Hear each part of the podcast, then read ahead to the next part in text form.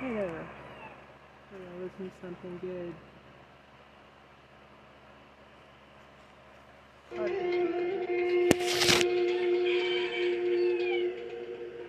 In the tombs that ancient Egyptians prepared for their deaths, they left a record of how they lived more than 3,000 years ago. But the full meaning of many of the images remains a mystery. In almost every noble's tomb, one image stands out the blue lotus, a type of water lily which is everywhere. But why should the lotus be associated with the dead?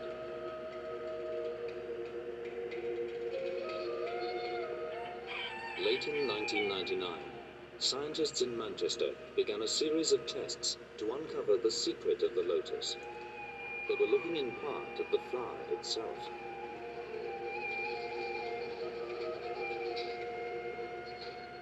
Their tests also had another focus. An ancient Egyptian who would have encountered the lotus. A mummy, 3,000 years old.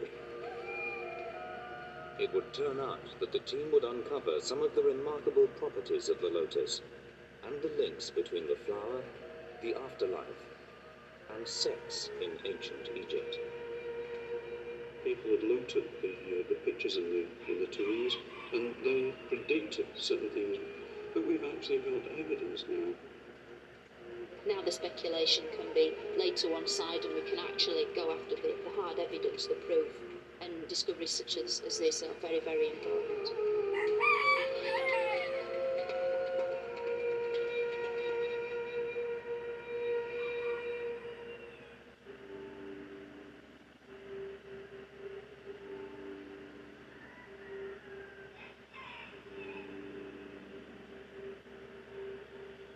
Egyptologists interested in the day to day life of the ancient Egyptians have learned a large part of what they know by studying the detailed scenes recorded in the tombs.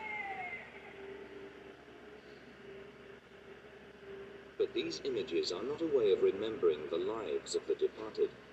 They're intended to promote the two known chances of rebirth and well being in the afterlife.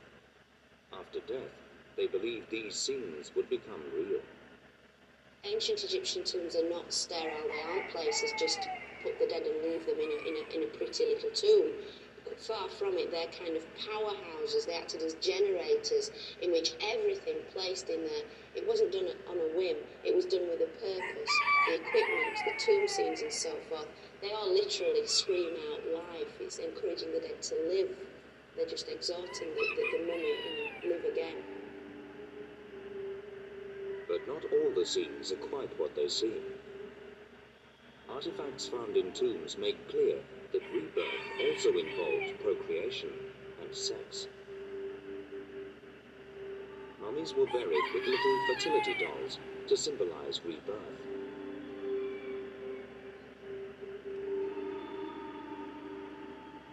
Male mummies were often buried with artificial phalluses. Many of the tomb images in which everyone is always young are thought to have a hidden sexual meaning. The depiction of sex was quite, um, not quite hidden, but coded almost. It's as if it's a secret coded language that was used. There's still a considerable way to go before we understand all the subtle nuances, because the ancient Egyptians were, if anything, rather subtle people when it came to portraying such a, a volatile and potentially dangerous act as sex. One of the most common images in the tombs is the blue lotus, but its significance has never been fully understood. Lotus also be a sexual symbol of some kind?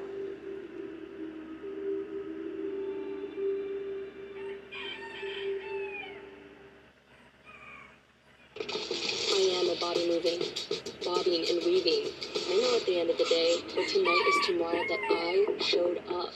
No matter what I'm doing, I'll move, sweat, replenish, then do it again. Electrolyte, instant hydration. Egyptologist Lisa Manniche has been investigating the blue lotus and its connections with both love and sex. The village of Deir el Medina near Luxor was used by the workmen who built and decorated the tombs of the pharaohs in the Valley of the Kings.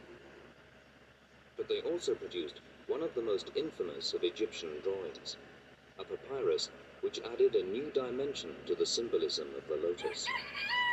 People in this village were quite gifted craftsmen.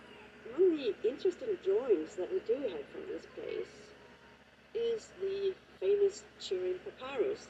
I think it is a very interesting piece of early pornographic literature. It's not kind of continuous story about what went on on a wild night in Deir Medina, but it shows various couples having intercourse in various fashions. There's a scene showing a woman sitting on a stool with a man facing her with a huge phallus and a lotus flower balancing on top of her head. In one of the other scenes, the woman seems to be managing quite well on her own because she's sitting on top of an inverted pot with a pointed bottom, enjoying herself in that way. Again with a huge lotus flower on top of her head.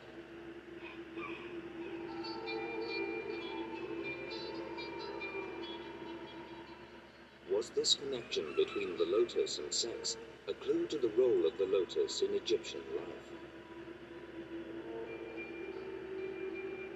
Was the lotus more than just a symbol?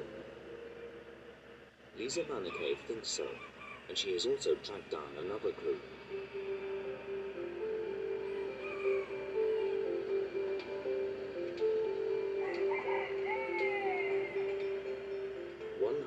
Kilometers upriver from Luxor is a temple known as Edfu.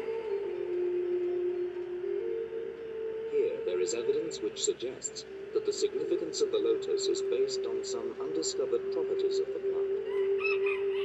Lisa Manniche has tracked down a piece of text in the temple which could make sense of the lotus's central importance in Egyptian life. In the Temple of Horus, the walls are full of pictures showing the king offering to the god. Quite often he would offer a lotus flower, but the accompanying texts suggest that the lotus may have had narcotic properties. The king speaks about the lotus flower to the god, and he says, When you look at its brilliance, your eyes become dynamic or imbued with dynamic properties. When you breathe in, your nostrils dilate.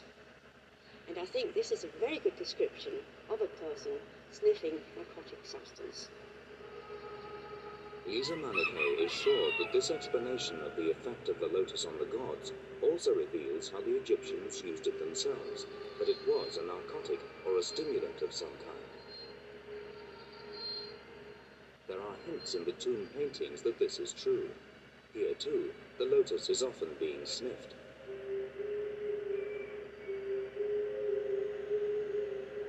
Is a close association with wine. Wine goblets were often decorated to look like the lotus. And little jars of concentrate are seen being added to the wine. Might these also be derived from the lotus? Was the secret of the lotus that it was a drug which the Egyptians used in much the same way as alcohol? And did they sometimes combine them, soaking the flowers in wine? Was this what lay behind the images in the tombs and on the erotic papyrus?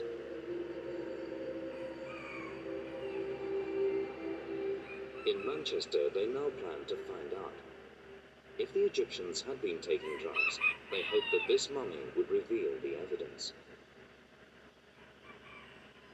She was at the center of a research project to establish the truth about the lotus and other mysteries of Egyptian life. The team was led by Dr. Rosalie David, keeper of Egyptology at the museum. The mummy came into the Manchester Museum in 1825. Uh, she was given to the museum by two private individuals, together with two wooden coffins. And from the inscriptions on the coffins, we know that her name is Asru and that she was a singer, a chantress in the temple at Karnak. Unfortunately, there's a great deal we don't know about the mummy. Science, we hope, will reveal the truth about the lives of the ancient Egyptians. Asru's wrappings were removed by her owners in the 19th century. That made access to her skin and organs, the key to the experiments, much easier for the scientific team. It's very but you hear it. I think you're on the bone really there. Small amount of tissue, some tissue from the close to it. The team planned to obtain a number of minute samples of uncontaminated tissue from inside Asru's body. They would search for any signs of the lotus or drugs of any kind which Asru might have been taking, perhaps for recreational purposes or possibly for ritual or medicinal reasons. There's no evidence that the Egyptians used narcotics until very much later, but no one has ever examined a mummy with the range of new technologies they now plan. As well as Asru's tissue, they also needed hair samples. Since drugs slowly accumulate in hair, these can reveal drug use over a long period. However, finding hair on Asru was not a simple task. Her head had been shaved, and the only hair they could find was body hair. I'll take some hair and then I'll take the. Yes.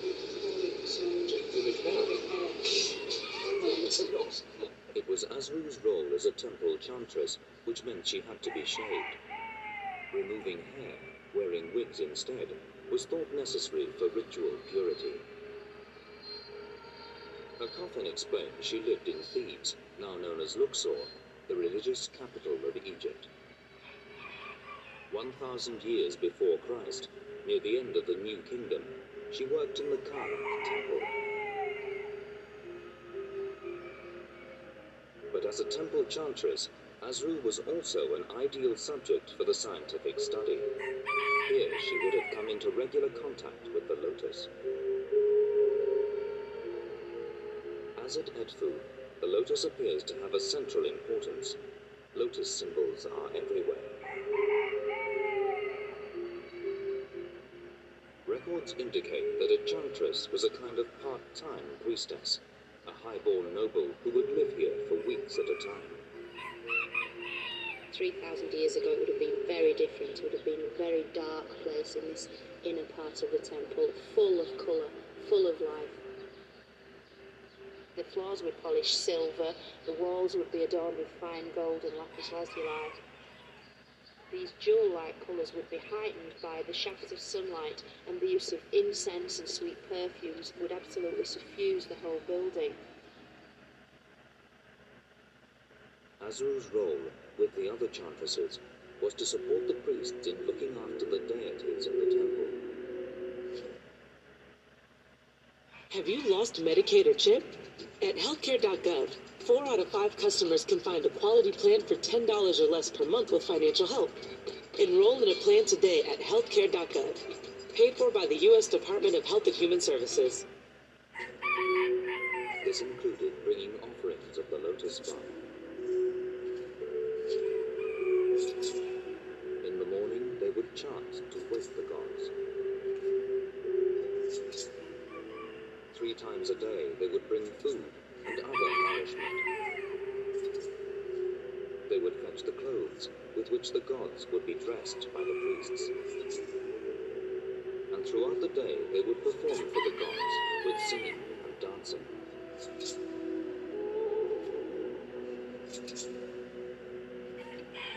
Once the god was awoken in his shrine, then th- this divine spirit had to be placated and entertained. And was it only the gods who were being offered the lotus? If the lotus was a stimulant, might the chantresses have used it too for their energetic dancing? You do manage to get an idea of the vigour that many of these rituals would be performed with. We have back bends, back flips, you can see the long wigs hanging down beneath them. And we can see here a very, very lively scene. These, these female dancers um, really shown in an energetic pose. And so music and dance were performed, incense was burnt, perfumes were offered. But Whether the chantresses and other ancient Egyptians were also using drugs is a mystery which remains to be resolved.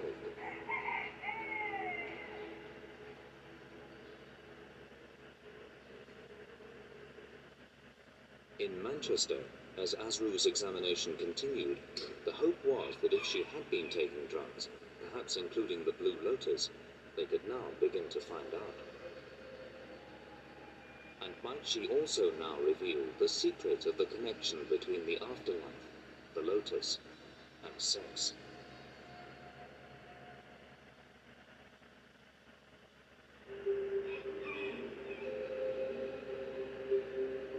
In Manchester, the detailed examination of the mummy Asru was underway. They hoped to discover the ancient Egyptians used drugs like opium and cannabis, and in particular, the blue lotus.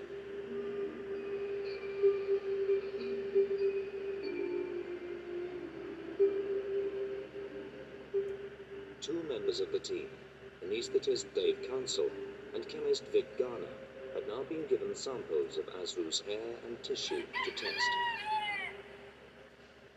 The evidence for drug use in ancient Egypt, on the whole, is, is controversial. Um, but it would seem unlikely to me that if the ancient Egyptians had access to these powerful plant drugs, that they wouldn't have used them.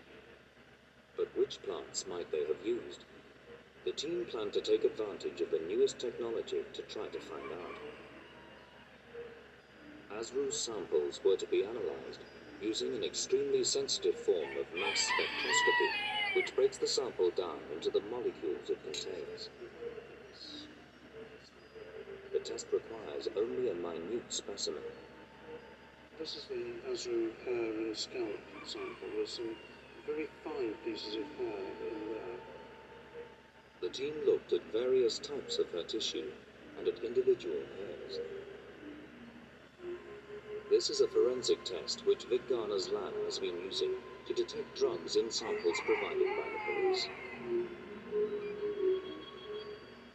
Asru is the first mummy that he screened. And her samples revealed an enormous range of substances, from plant oils to henna, with some chemicals still to be identified. We found lots of compounds in there, but none of these narcotic compounds. Um, it, it is possible that we may find compounds that may arise from plant material as well, and, and that's what's going on at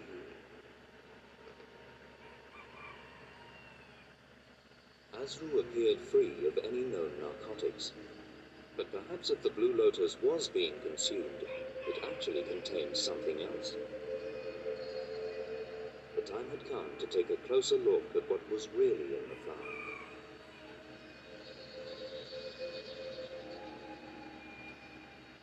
Finding a flower to test is difficult, since the plants are now very rare and hard to find even in Egypt. One of the few places thought to have the plants, conveniently for Dave Counsell and Vic Garner, is Stapeley Water Garden in Cheshire. Here they have what botanists suspect may be the actual flower revered by the ancient Egyptians. Oh, it's a bit slippy in here. Be careful, I think. What's the temperature like down there? I'll tell you in a sec. Very Right. pleasant, really. It's quite warm. No crocodiles in here, are there? Oh, That's great. you pass me the secateurs. Thanks. So shall we take these two then, Vic? Yes, but uh, don't touch the petals. If you hold the stem. 25 years ago, American researchers thought they had detected a form of narcotic, an alkaloid, in the lotus, but that work has never been repeated. Never got to sniff a fresh one, so I think uh, this is about as fresh as it gets. Uh, it's quite a nice fragrance, actually. It's, it's, it's very nice. What does it smell of? I suppose the nearest thing I think it was a bit like bananas, really, but it's quite pleasant. It's quite pleasant. Be very interested to know how long the perfume lasts. I wouldn't smell it too for too long, but because the uh, ancient Egyptians, one theory is that, that they used to get high from sniffing. The blue lotus obviously contains something in there. Um, it, it must be something more than just the appearance of the flower. It must be perfume. It may be that there's some material in there that has a physiological effect. They decided to test both the chemicals found in the flower itself and in the flower's perfume. They were looking for any substance which could give the flower the effects of a drug. What they actually found was completely unexpected. Ah, right, okay, so we've got a lot of noise and no real peace. So, on the basis of that, you would say that there's no material corresponding to. There were no signs of any narcotic, but they made their first important discovery. Really, we're saying um, phytosterols. These were phytosterols, plant steroids, which often have powerful medicinal effects. And then, as they looked more closely, they made a breakthrough. We kept on with our analysis. We used a different type of analysis and we found some material that could have an effect. This is now very exciting. A different type of liquid-based mass spectroscopy was able to detect molecules too big to show up before. What they found were substances called bioflavonoids. These are chemicals which are responsible, amongst other things, for the coloring of plants, but they're also known to have important uses as drugs. And in the lotus, there were three bioflavonoids. It was the combination of all the chemicals they'd now found which might give the lotus powerful physiological effects.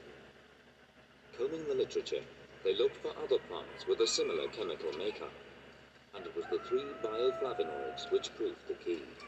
They're very common in the plant kingdom. Uh, they're responsible for a lot of colours and so forth, but they also occur in a, a lot of preparations that are used to this day, like ginseng uh, and also ginkgo biloba. Ginkgo biloba is a leaf extract now widely used to stimulate blood flow and improve mental alertness. And when they analyzed it, the results were startling. When we compared the data from ginkgo extract and the blue lotus extract, we found several points of similarity. There are so many points of similarity that we think that the effects of these two materials may also be similar. The health benefits of ginkgo have been known about for centuries, so might the Egyptians have used the lotus in a similar way? Was this why they might have soaked the flowers in wine?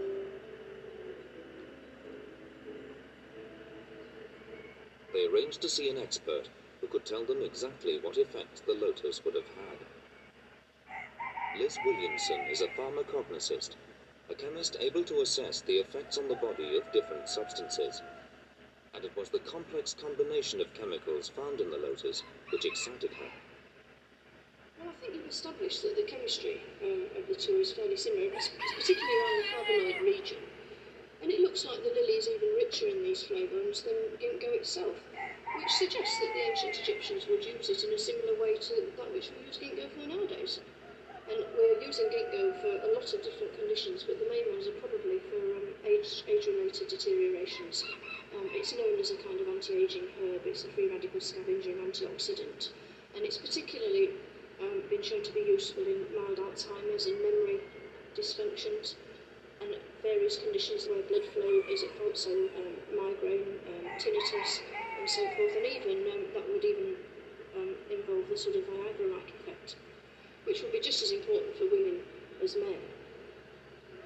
And it, and it looks like we have you know, great similarities. The ability of the lotus to stimulate blood flow suddenly highlighted the missing connection between the lotus and sex. And I noticed you'd found um, found a couple of compounds which um, are phosphodiesterase inhibitors, and, and that's the way that Viagra works.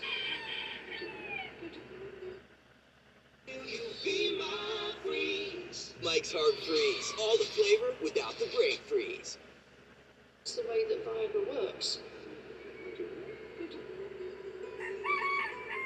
So the lotus was not only a general panacea, it was also a natural form of Viagra. Potentially the key to both health and sexual vigor. Did this at last make sense of the different ways the lotus had been portrayed? Had the team discovered the secret of the lotus? Vic and Dave decided they had to make one last check. How could they be positive that the lily used by the ancient Egyptians really was the same plant as the one they had sampled at Stapeley? Would it have had the same Viagra-like effects?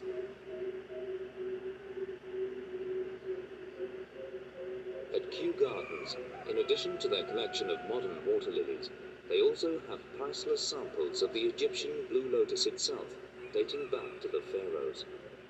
They agreed that Vic and Dave could take a sample.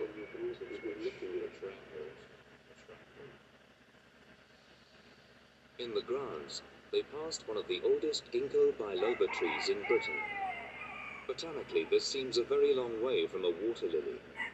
Did the blue lotus of ancient Egypt really have the same properties? You see one's called by Yeah, two lobes in the leaves. also it's very really. Very old plant, supposed to be, isn't it? A Yes. throwback. Well, you actually see this in the microscopes. Yeah, yeah. Can you smell these on there? In Kew's underground archive are thousands of dried specimens collected from all over the world. Egyptian specialist Nigel Hepper led them to flowers and wreaths which had come from Egyptian tombs. one with the blue water lily. There's not much doubt about that, is there? No, That's it's been taken off the one underneath. The red petals are absolutely insane. That's from the coffin of uh, Ramses II. Right. Now, it's the other one here in another drawer. This is the one that we probably can use. This is from Hawara. It's uh, excavated. When this wreath was first assembled, it would have been a colourful arrangement of blue, yellow, white, and green. Now it needed the eye of an experienced botanist to identify the blue lotus amongst the dried petals. We can't use any that's actually still fixed in the wreath, uh, there are some here. They look rather nicely. Oh, lovely. And I'll put it on there. We don't want to take any more than necessary. Just Because it's so good. small amount. There's a pair of uh, forceps. Thank you. Thank you, sir. Back in the lab, they could now check if the flower of the pharaohs really had the same chemical fingerprint as the modern plant they've tested. You want to do the, experiment? I can get good results out of uh, out of one milligram of uh, of sample. You didn't get any results, and that would be very useful. And when they compared the ancient petal from Kew with the modern petal from Stapeley, even they were surprised at the match. This is the trace from the Stapeley petal, the modern petal. This is the trace from the Kew petal, the old petal, 200 years old. And what we're, we're looking at here is the profile of the phytosterols. And, and look how similar the profiles are. 2,000 years different, and yet the profiles of these phytosterols, these biologically important materials, are practically identical.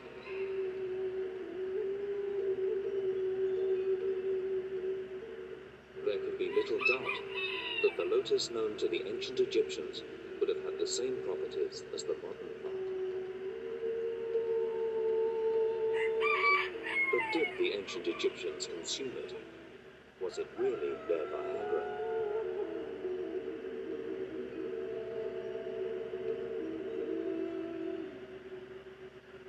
They began the hunt for the telltale lotus fingerprint in tissue obtained from Asru. To date, they've found nothing certain, but some unidentified peaks could be byproducts of the lotus. The discovery that the lotus has Viagra-like properties has already given a new significance to the many images of the flowers seen in Egyptian tombs. The images of the lotus now fitted perfectly as part of a complex sexual code which Lisa Manniche has been deciphering. A code which highlights the importance of sex as the key to rebirth in the afterlife.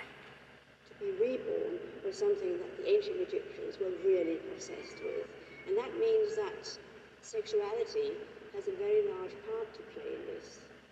For instance, the persons are all in their best age, their reproductive age, and uh, often they are very scantily clad or their garments are quite transparent.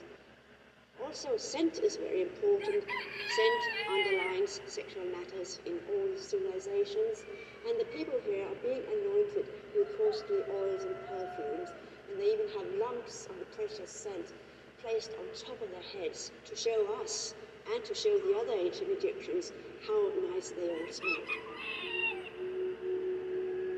And now it seemed that the lotus, too, the most common image in the tombs, could also symbolize sex.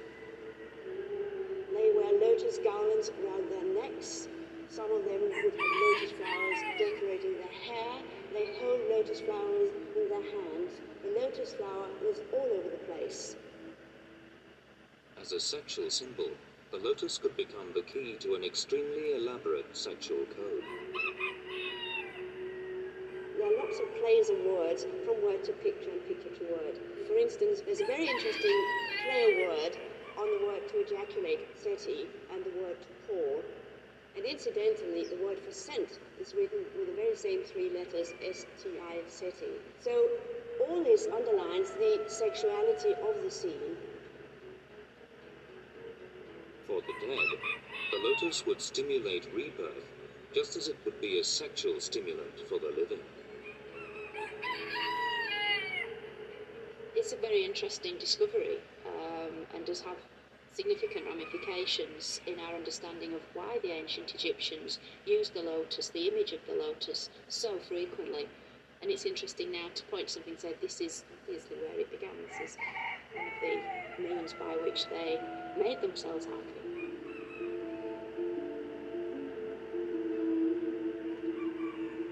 Soaked in wine, the lotus would not provide an instant boost to the alcohol, but its long term use would boost the sexual vigor and general health of those who consumed it. I think we really have got to the key for the use of the blue lotus, and in my opinion, the blue lotus was not used as a source of narcotics. I think it was used for its beauty, for its perfume, and it has the added advantage of giving you a, a feeling of well-being when you, you drink an infusion, an alcoholic infusion of this flower. Well, that's everything that the needed, isn't it? And might the importance of the lotus have also derived from its properties as a panacea against disease? Was the truth that illness was in fact widespread in ancient Egypt?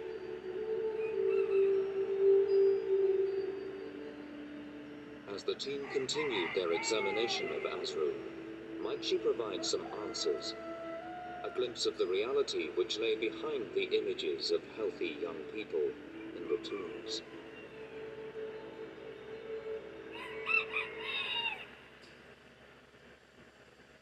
Asru was now undergoing a full medical examination. It was part of the team's attempt to establish the truth about disease in ancient Egypt.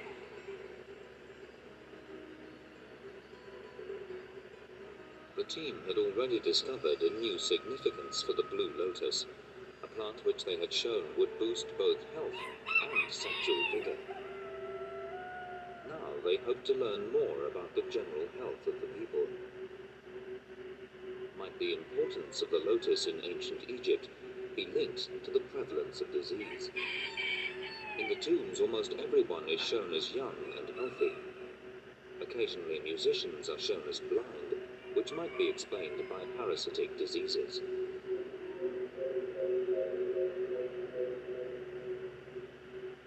But in surviving medical papyri, it's usually impossible to identify the illnesses described or to establish how prevalent the diseases were.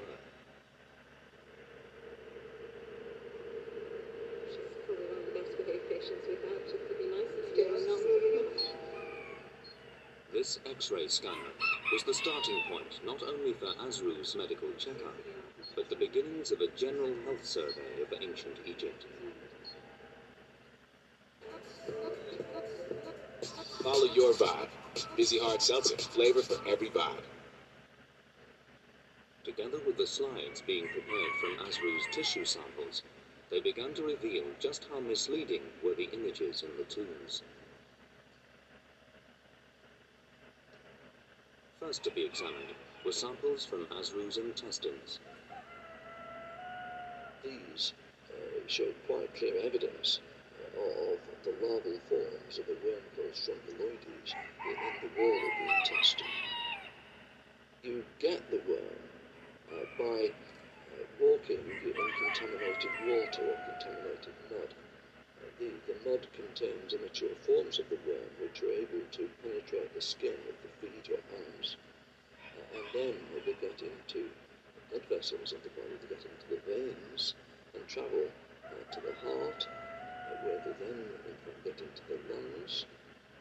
Uh, from the lungs, they climb up your windpipe to the back of your throat, and then you swallow them.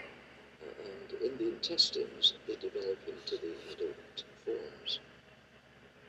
If Asru had this disease, we know that she did, uh, she'd tend to develop diarrhea because of the irritation, and because there might well be some bleeding associated with that, uh, Asru might well have been anemic at the time of her death.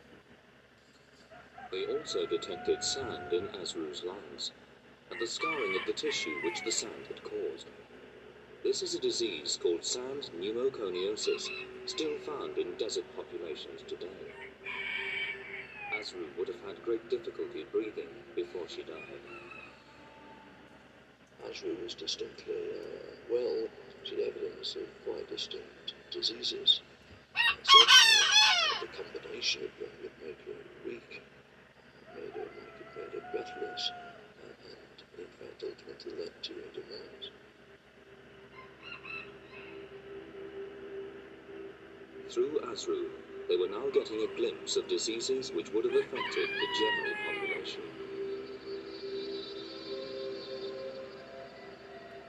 It gave a stark insight into the reality of life at the time and highlighted the significance of a panacea like the lotus in ancient Egypt. And it was just the beginning. Asru's x-rays revealed the enormous range of illnesses people suffered from. How very different life was from the idealized version in the tombs. Asru was far from young and healthy when she died. In the distal joints of the fingers, there are osteoarthritic changes. These are degenerative joint disease, uh, indicating that she's likely to be an elderly woman, certainly older than 50. This joint is ankylosed, this would be uh, indicative of an infective arthritis, a septic arthritis. She might have played a harp, so could this have been connected? Well, if that involved a lot of uh, movement of the uh, phalangeal joints and the fingers, then one could imagine that it would do because um, osteoarthritis is related to wear and tear on joints. It was clear that Asru would have been living a life of pain. As well as everything else, she had a fractured vertebra in her spine and a badly slipped disc. Wedged, it's bulging backwards into the spinal canal. Could she have had this as a result of her activities as a, a temple dancer, do you think? That depends on how, how energetic that is. And there was an important discovery signs that Asru may have had another, far more serious disease. That is. And that looks very much like the uh, bladder wall, which has calcification. And if one saw that in a contemporary x ray uh, with extensive calcification of bladder wall, one would think of um, schistosomiasis as a cause for that appearance. She was from an upper class background, and maybe this contributed to her fairly lengthy life uh, because she probably had the diet available and a relatively relaxed lifestyle. Um, she would not have been engaged in housework, there would have been servants in, in the house and so on. Uh, but we also know from this evidence that she had a painful life, uh, diseases that would have brought her uh, physical difficulties. As they sought to understand how many of Asru's diseases might have been widespread, Probably the most significant discovery was that Asru may have had schistosomiasis. Until recently, this parasitic disease, also called bilharzia, has been the scourge of modern Egypt. And Rosalie David now needed to establish if it was a similar plague in ancient times.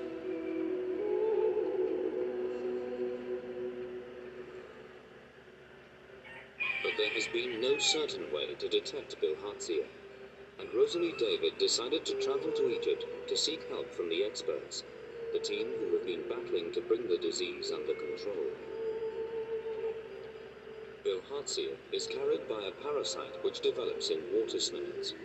From there it infects humans who come into contact with the water, attacking many organs within the body. In Egypt today, Alan Fenwick advises the team which has brought the disease under control, in part by controlling the snails. What this gentleman is doing is, uh, is checking the canal for snails. This canal doesn't look particularly attractive, but the point is that fresh water is, is very important. People come down to the canals to wash their clothes, the women come down to wash the dishes, um, men come down when they're building bricks. And you know, when children are coming home from school and it's as hot as it obviously is now, it's very attractive to dive into the water. In antiquity, some of the activities at least would have been similar in terms of the canals. It's clear from the tomb paintings that the ancient Egyptians performed all the same activities in water, and the country has always been critically dependent on irrigation. So was bilharzia also widespread there?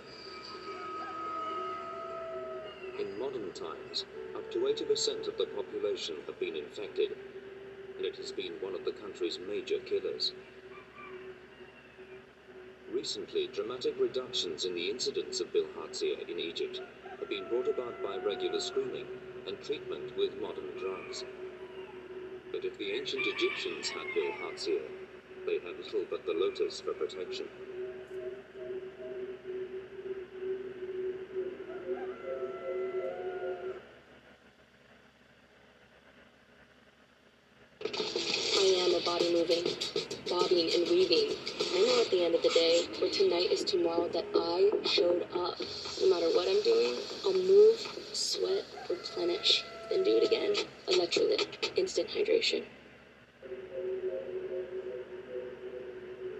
So Rosalie David had brought with her to Egypt samples from several of the Manchester mummies, including Asru, so that they could subject the mummies to the modern screening tests now being used to detect bilharzia.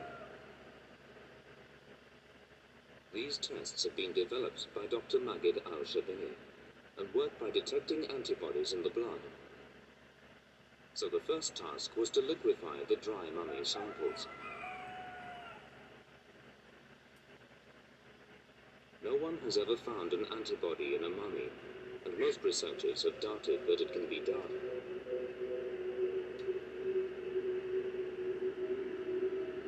But to Rosalie David's surprise, one of the tests came out positive.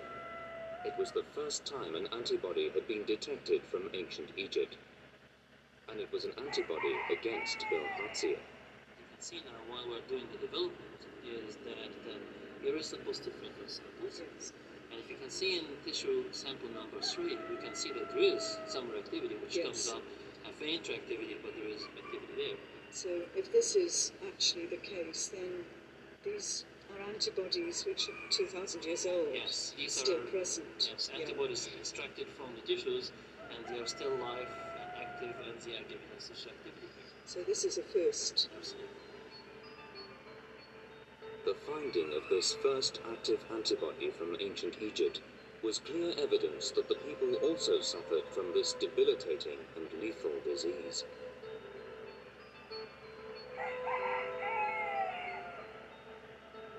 And the finding was confirmed in Manchester when one of the team examining Asru's tissue found direct evidence of the Bilharzia parasite which causes schistosomiasis. Tested Asru for any evidence of schistosomiasis um, within bladder tissue that had been endoscoped from her.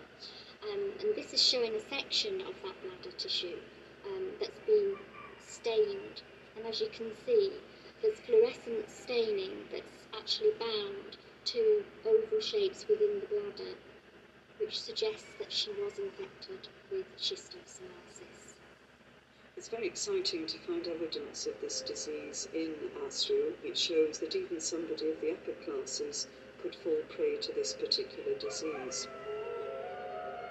It's very likely that the chantresses had to undergo some kind of ritual ablution, uh, bathing in the sacred lake.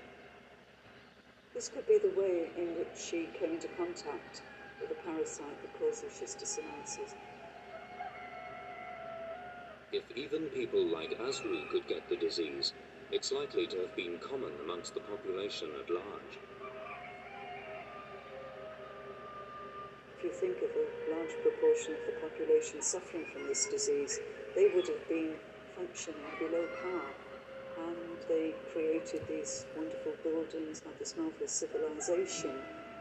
That says a great deal, I think, about how they achieved so much, even despite their, their state of health.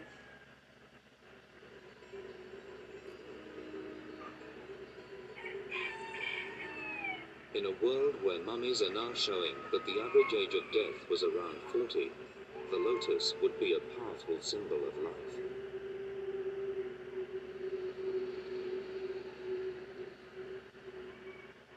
As this picture of ancient Egypt was coming together, Rosalie David now travelled down to Luxor to look again at the images in the tombs.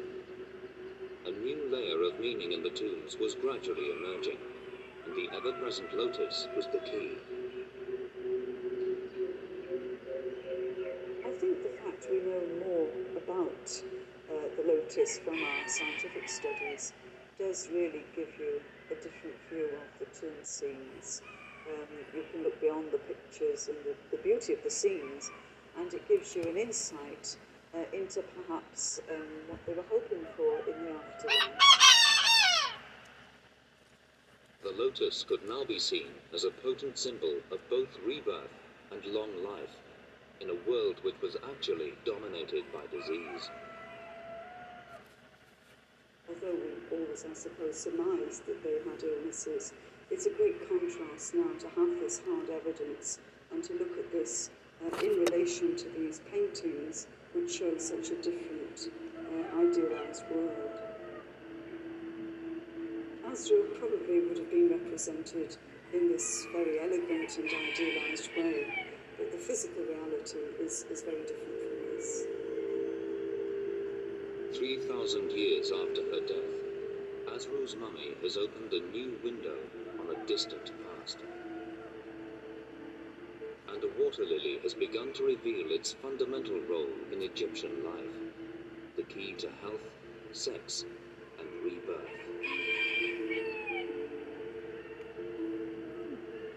Together, they've helped uncover the reality of life at the spiritual heart of Egypt at a time when the country's power was at its peak.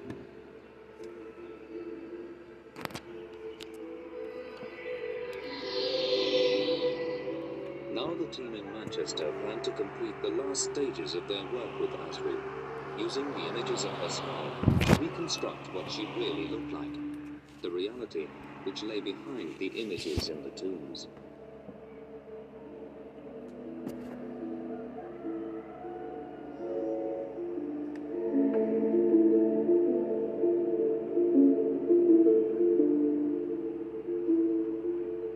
In full makeup and wig, Asru was about to show Rosalie David her true likeness for the first time. That's incredible.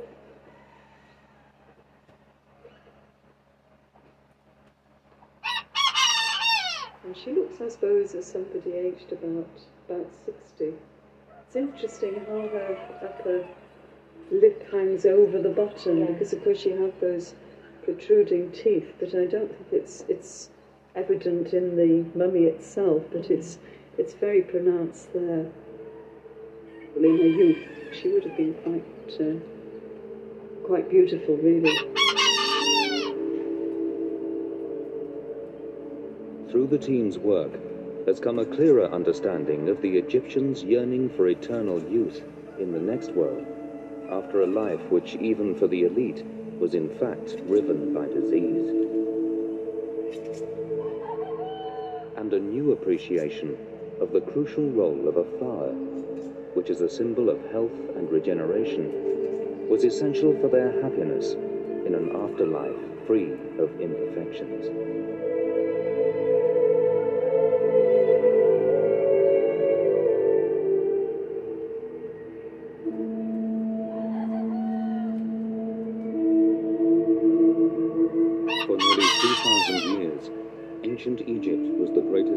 Civilization on earth.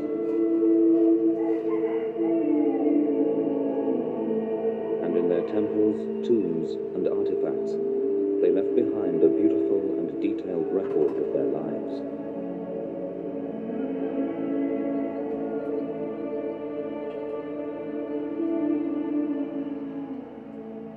But many mysteries remain.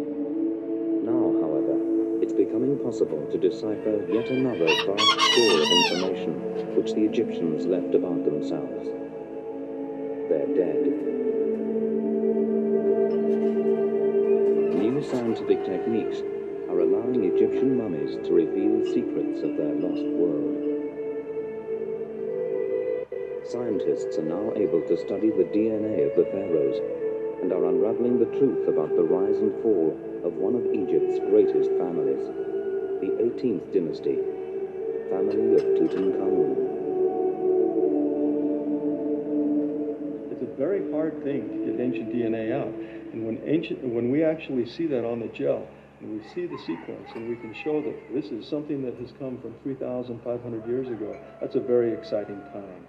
This is working. That's what's exciting. It is working. We are getting results. The DNA uh, readouts are showing that we can take cutting edge scientific skills and apply them to a very interesting question.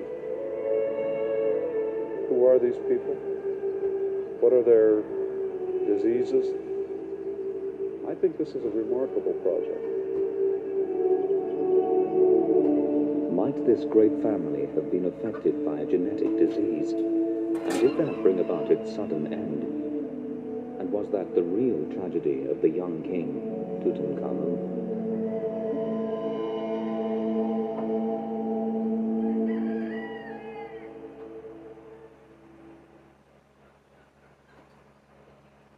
The search for answers began with the extraordinary discovery that occurred in Luxor in 1922 and which changed forever the way the ancient civilization of Egypt was perceived. Discovery took place in the so-called Valley of the Kings.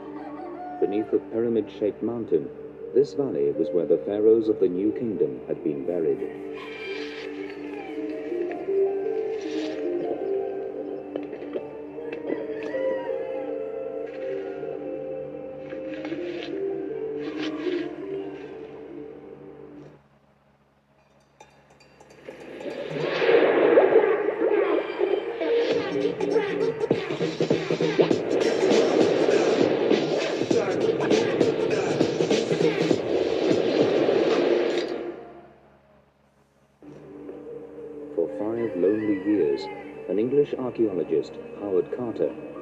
Searching here for the tomb of a minor pharaoh of the 18th dynasty, Tutankhamun.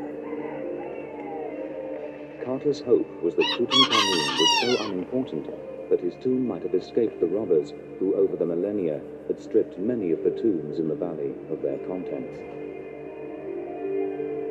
His backer, Lord Carnarvon, agreed to fund one last season for Carter to search in a triangular area of ground which so far remained unexplored.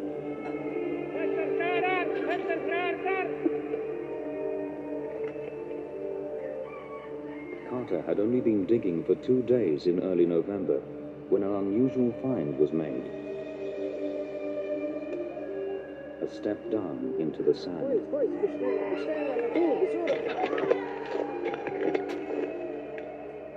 It might have been nothing, but that step became a flight of 16 steps.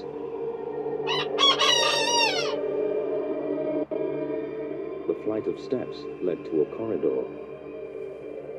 And the corridor led Howard Carter to the most astonishing find in the history of archaeology.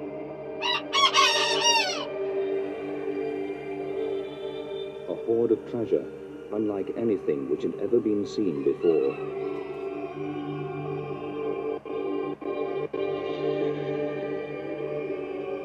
This amazing discovery focused attention for the first time on the little known pharaoh who'd been buried here and on the fate of the dynasty that died out with him.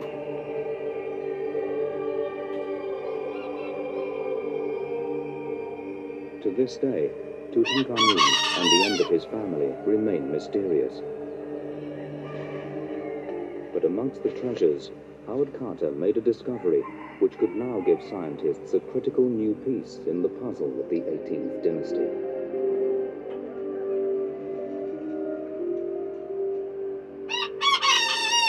Unremarkable box contained two miniature coffins.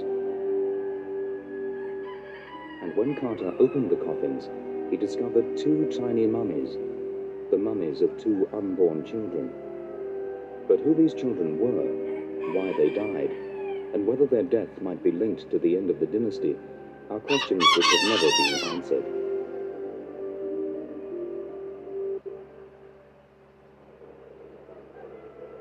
Today, Tutankhamun's treasure takes up almost a quarter of the total space in the Egyptian Museum in Cairo.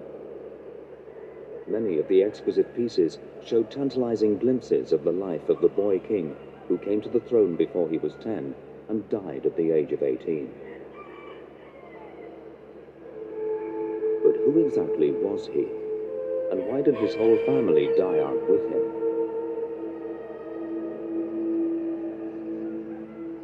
The 18th dynasty is probably the most remarkable of all the Egyptian royal families. Ruling one and a half thousand years before Christ, in what's known as the New Kingdom, they carved out much of the Egyptian empire.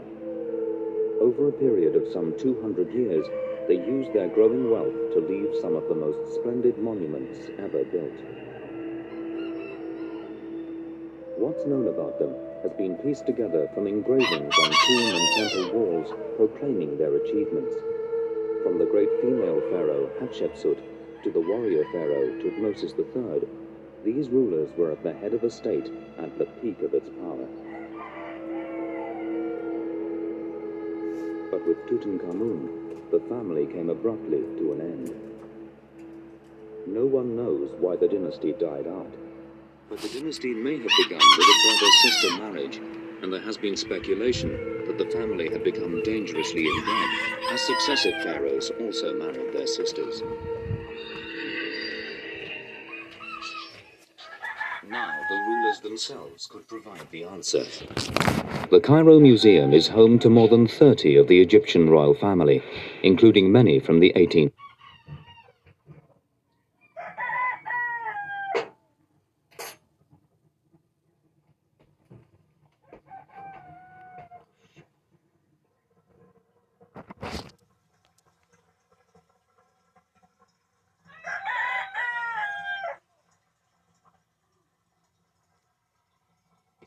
Dynasty.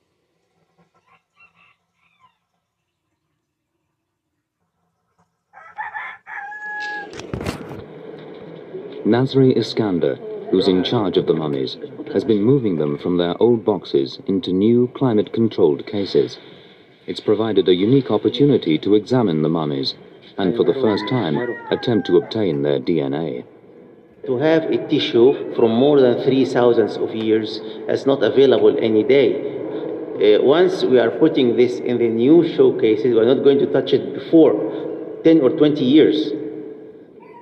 Dr. Iskander hoped that the DNA of the 18th dynasty pharaohs might help resolve some of the questions which still surround the dynasty. He invited two American scientists to Cairo to help.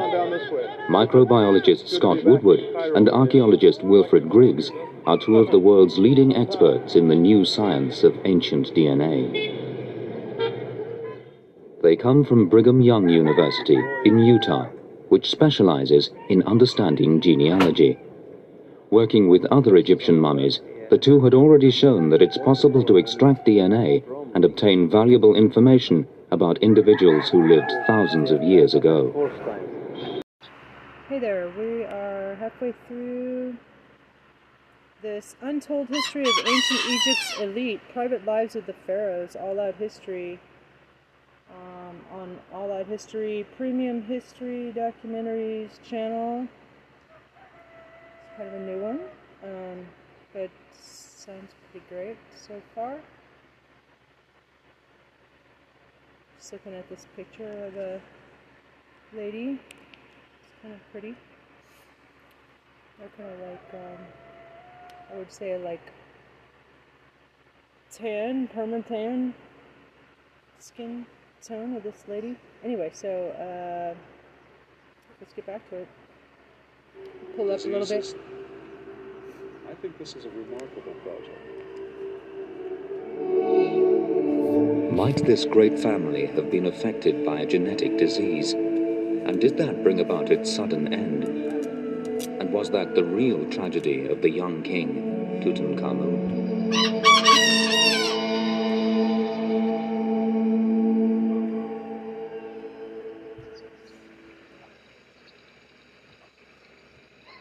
The search for answers began with the extraordinary discovery that occurred in Luxor in 1922, and which changed forever the way the ancient civilization of Egypt was perceived. Up with the volume. Why is it so The discovery took place in the so-called Valley of the Kings. Beneath a pyramid-shaped mountain, this valley was where the pharaohs of the New Kingdom had been buried.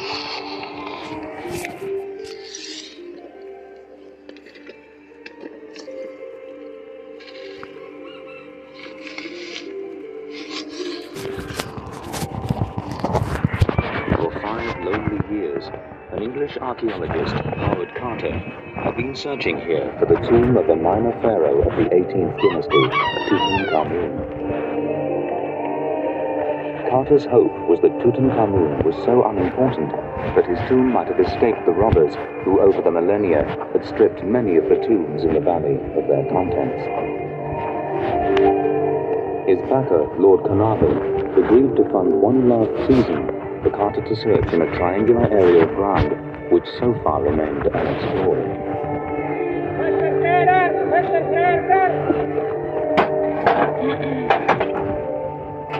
Carter had only been digging for two days in early November when an unusual find was made.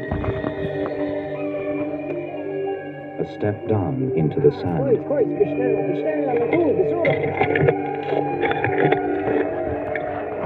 It might have been nothing, but that step became a flight of 16 steps.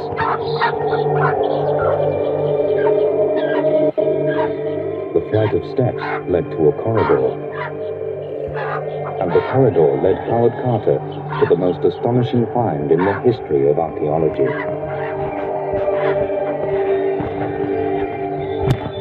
A hoard of treasure, unlike anything which had ever been seen before.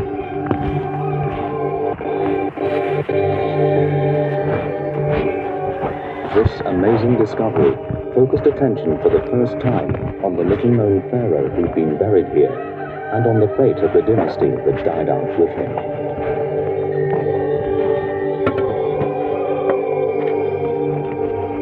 To this day, Tutankhamun and the end of his family remain mysterious.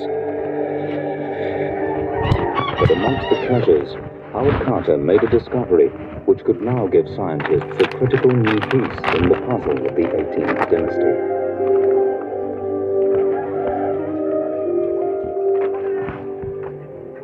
An unremarkable box contained two miniature coffins.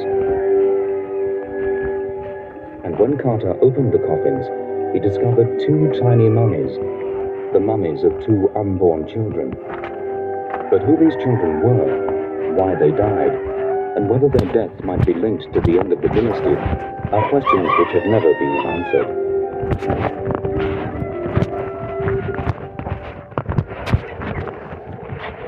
Today, Tutankhamun's treasure takes up almost a quarter of the total space in the Egyptian Museum in Cairo. Many of the exquisite pieces show tantalizing glimpses of the life of the boy king who came to the throne before he was 10 and died at the age of 18.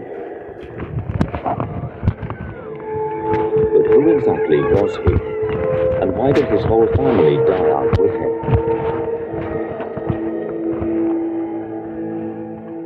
The 18th dynasty is probably the most remarkable of all the Egyptian royal families.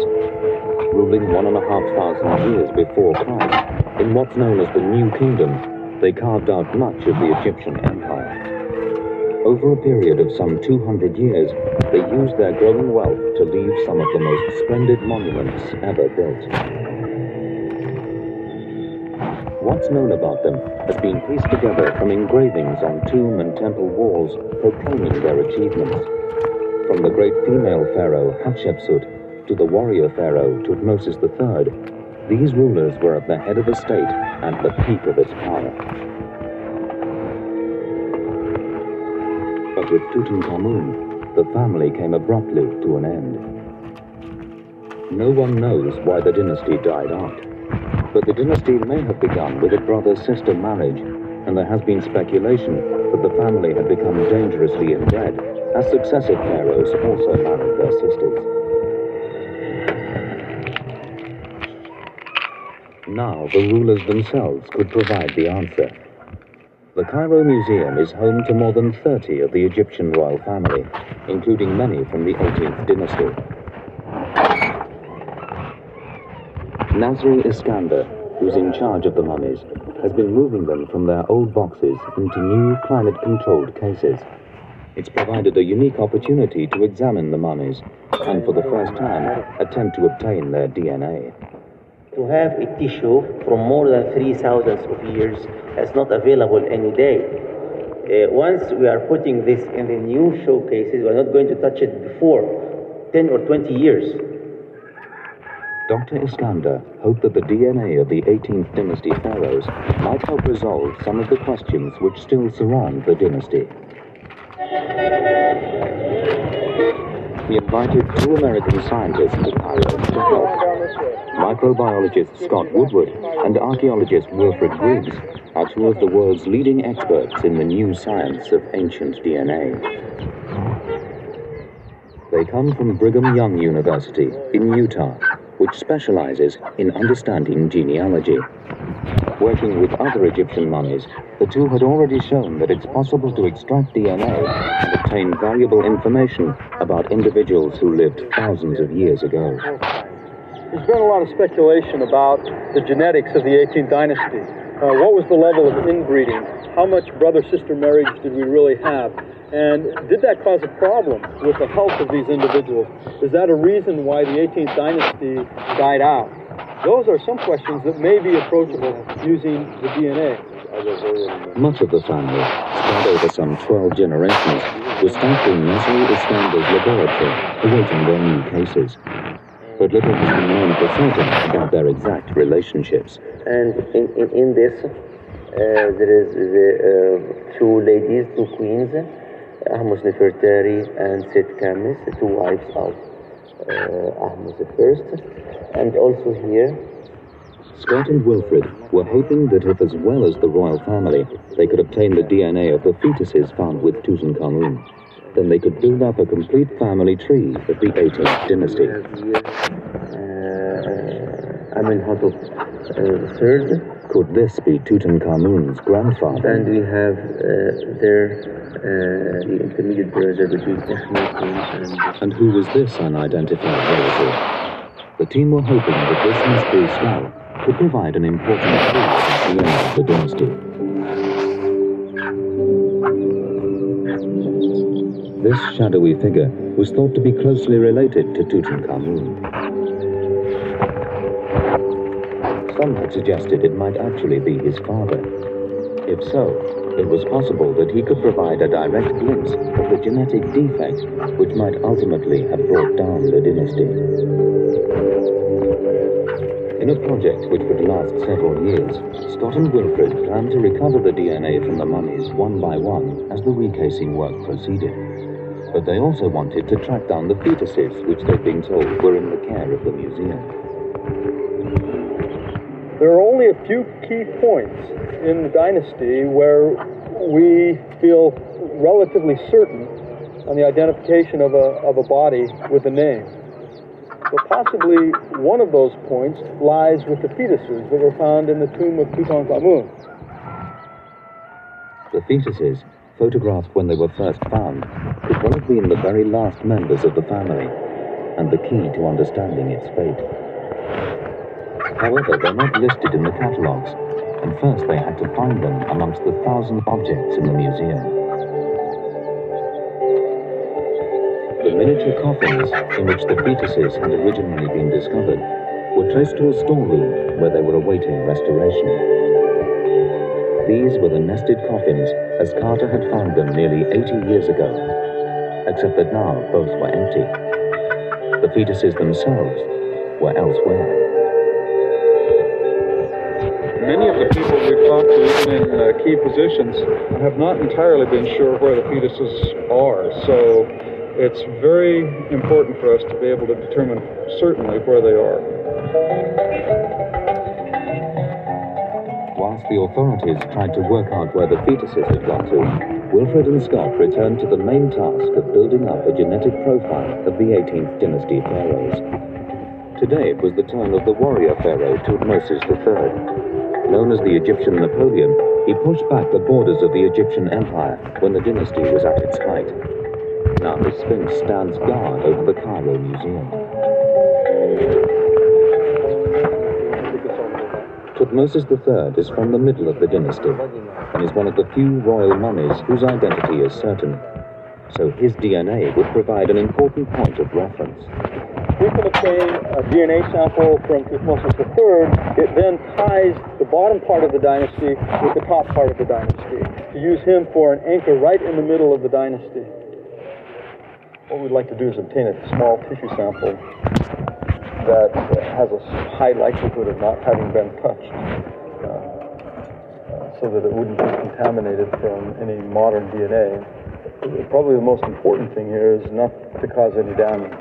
And so we'd like to look and see if there are any natural openings that will allow us to get to the inside to cover any without causing any damage.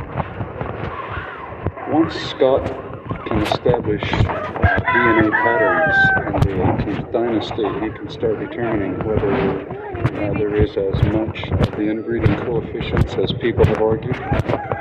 Tutmosis will be a very significant piece of that puzzle because everybody can tie to Tutmosis. We know who it is. Incredibly, in Egypt it's possible to look at the faces of the pharaohs almost side by side with the monuments they constructed.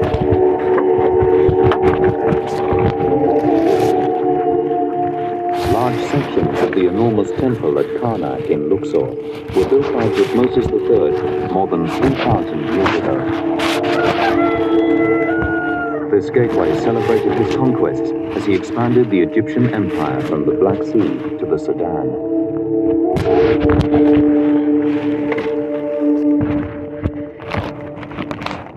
Look at these Uh, this is such fine material. Yeah. The swirls and the circles on the fingerprints are just remarkably detailed. No, no. 100% all white meat spicy chicken strip just got 110% done. No, I see the, the left shoulder is loose. Mm-hmm. When I've been doing the, the restoration, that's not going to be noticeable at all. It's going to be on the inside, away from any place that uh, anyone has ever touched.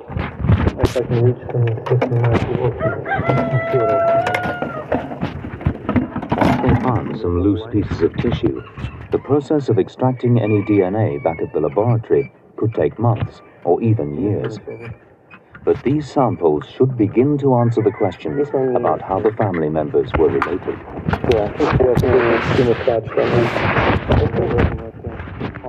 Would their genes indicate that inbreeding led to the demise of this Egyptian royal dynasty? Certainly, at the end of the dynasty, marriages within the family seem to have been common.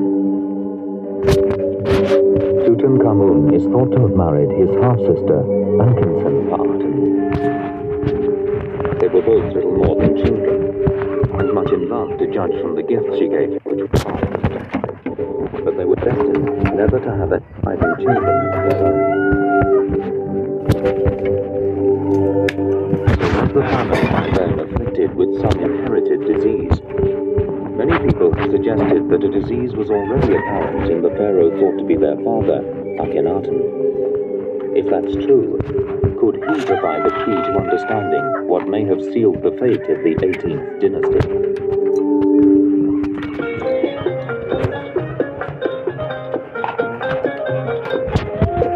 In Cairo, the quest for the DNA of Tutankhamun's family continued in the hunt for a disease which may have brought about the end of the dynasty. So this is uh, Tutmosis the First. And at the heart of the mystery was the pharaoh thought to be Tutankhamun's father, Akhenaten. He was perhaps the most extraordinary pharaoh in Egyptian history. He's known as the heretic pharaoh. At a stroke, he more than a thousand years of established religion and all the well-known traditional gods like Amun-Ra and Osiris. And in an unprecedented move, he and his wife Nefertiti shifted their capital away from Thebes, modern Luxor, building a new city in the desert 200 miles to the north. At the same time, he threw away years of tradition in the way Egyptians represent themselves, transforming the style of Egyptian art. The scenes and figures became far more intimate, also strangely stylized, especially Akhenaten himself. Akhenaten is always seen as a deformed individual, an elongated head with a long chin and a misshapen cranium. He has flared hips that are very feminine. It has been thought by many people that this is a result of inbreeding and genetic uh, mutation that has caused these kinds of changes to take place. Others think that uh, this is really just a revolutionary art. Is this just an artistic style, or did Akhenaten have a disease? This looks a bit like an inherited syndrome known as Marfan, which is tall, narrow skulls, elongated lips. Abraham Lincoln may have had the same. But did Akhenaten really look like this? Egyptologists today are not convinced. Normal looking chap in more extreme sculptures, which were in to be seen from down below. Nowadays, they're almost invariably photographed from the front. So you've got this extraordinary distortion of the chin and the face and the nose. If you look at that same sculpture from below, then the distortion is far less. It's still a pretty weird looking thing. But the impression is more one of power than of peculiarity. I think Akhenaten was making a point. The king is different. However, others think the way Akhenaten is portrayed may well be how he actually looked. Dr. James Harris has over many years been studying the skulls of the royal mummies, hoping any similarities will help to sort out their relationships. The mummy of Akhenaten is not thought to survive, but that of his father, Amenhotep III, does. There's great similarity between the skull of Amenhotep III and the portraiture of his son, Akhenaten. Uh, both have pointed chins, uh, large globular skulls. Uh, the face is somewhat bizarre. Uh, of great interest was the fact that the skull is very, very large. In fact, for the, because the individual is very short, uh, Amenhotep III, or the mummy identified as Amenhotep III, is extremely short, less than five foot. Yet his skull is two standard deviations too large for his body. So this was rather a bizarre-looking individual. If Akhenaten's father looked bizarre, then perhaps Akhenaten did too, and really did inherit a disease such as Marfan's. Over the years, geneticists have speculated that some unidentified inherited disorder might also be responsible for his erratic behavior. Akhenaten's new capital at Amarna in Middle Egypt was built on a deserted stretch of sand beside the Nile. He defined the city boundaries with a series of declarations carved into the rock, celebrating his new capital and a new religion. Egyptologists like Joann Fletcher think there were probably many factors influencing his behavior. We have to understand the context behind Akhenaten before we can then do any conclusions as regards not only his physical condition but also his mental condition. The significance of Akhenaten's move here to the new site um, of Amarna has been interpreted in many different ways by many different Egyptologists and historians.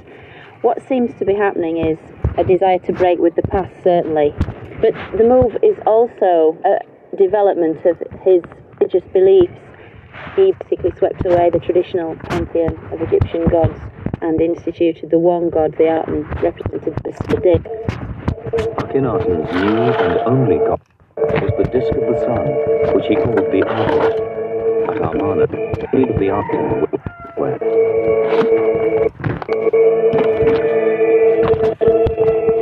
Yet other scenes in the tombs emphasize that he was no benevolent religious recluse, as has been suggested in the past. There are repeated images of the soldiers who were clearly part of life in the new city.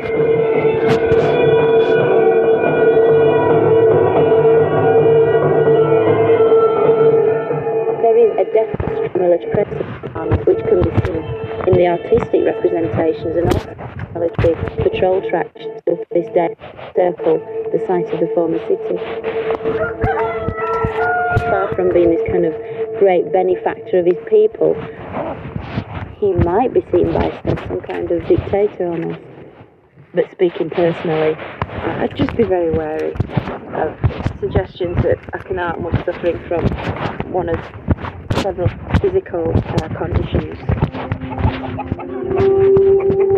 It may be only through the family's genes that the question of Akhenaten's possible disease can be settled. Records indicate that Akhenaten and his chief wife, Nefertiti, had six daughters. It was the third daughter, Ankhesenpaaten, who was destined to become the wife of Tutankhamun. She was a year or so older than him, and there's evidence that Tutankhamun was also born in Amarna, the son of Akhenaten and a favorite secondary wife.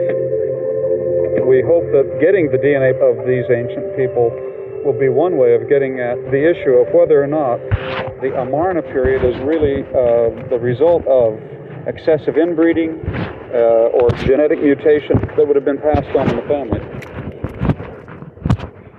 What made Akhenaten so different?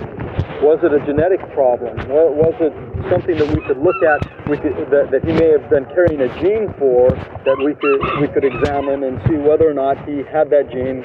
Um, likewise, what about Tutankhamun? What about the fetuses? Did that gene continue on through the next two or three generations? Those are specific questions that we can look at uh, with, with the DNA. But obtaining the DNA of Akhenaten or his immediate family is easier said than done. Later dynasties attempted to remove all traces of the heresy. One of the few bodies known to have survived, undetected in his tomb, is Tutankhamun, and of course the two fetuses found with him.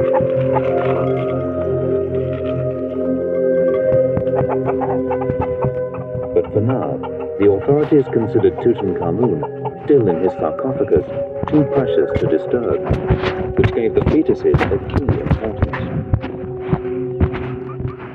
The team suspected that some inherited metabolic disorder might have caused the stillbirths, and even explained some aspects of Akhenaten's strange behavior. So the fetal DNA could establish if the family was affected, and if that might have led to the end of the dynasty.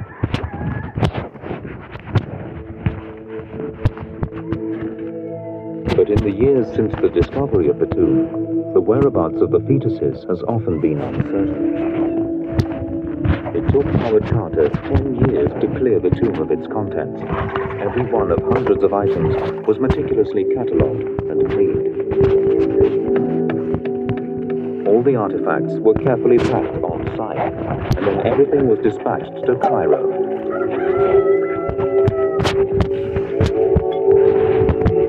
Box 317, with its two miniature coffins, was duly noted and examined. But whilst the coffins were properly catalogued, the fetuses were removed from the coffins. When they came out of the tomb, they began to move, and finding those fetuses hasn't been a terribly easy task. We been in the museum. We knew of some mummies being moved up to the Citadel. We've checked out uh, catalogs and with the directors of conservation. So one of the things we have to do is simply go around looking to see if, in fact, these things are available. Some mummies had been sent in the past for examination at the Cairo Medical School, and Wilfred Griggs decided to look there next. Professor of Anatomy is Fawzi Gabala. In a locked room, Dr. Gabala stores the remains of the many bodies which archaeologists have sent there. This is uh, most of the collection in the anatomy department. These are ancient bones. It includes uh, the period from pre-dynastic times till Greek-Roman and Coptic Follow your ride. Vizzy Hard Seltzer, flavor for every vibe.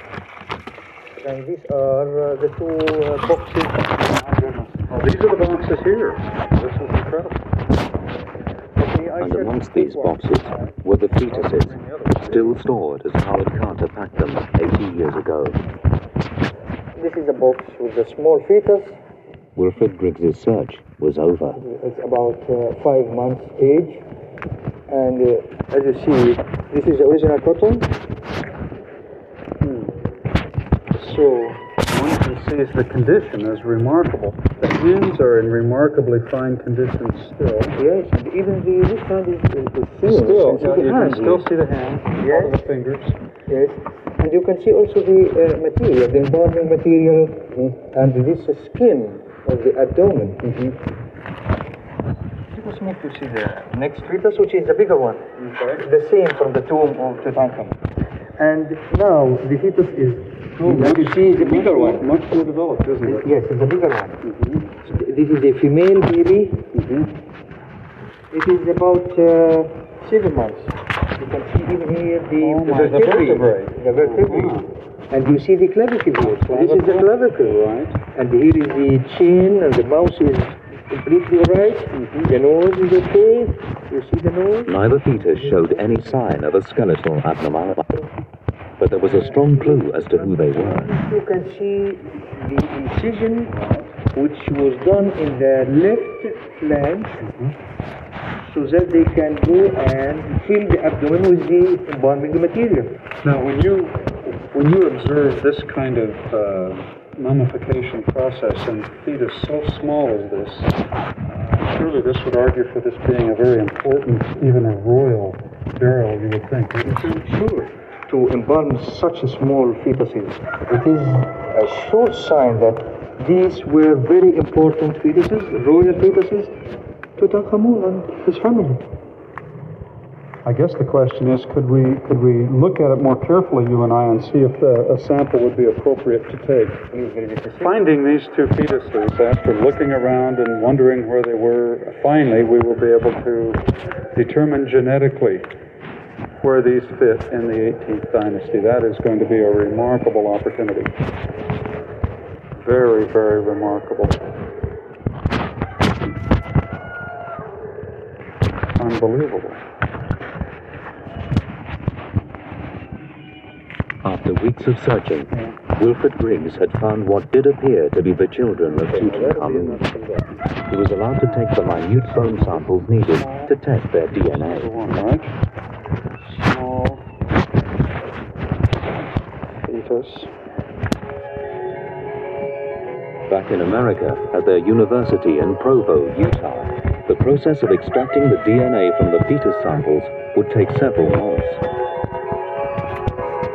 By amplifying any DNA in the samples many millions of times, Scott Woodward would be looking for their DNA fingerprints, the DNA sequences which may match those he'd seen in other royals to confirm that the fetuses were indeed Tutankhamun's children. And he'd be looking closely for the genes which might indicate syndromes like Marfan or an inherited metabolic disorder.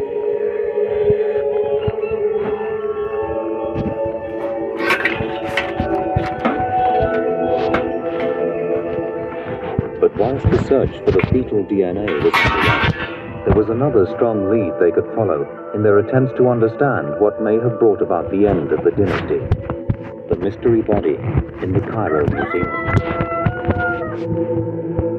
The body was found a few years before Tutankhamun in the Valley of the Kings in a tomb known as KV55. Amongst the wreckage in a tomb which later generations clearly sought to destroy was a solitary coffin.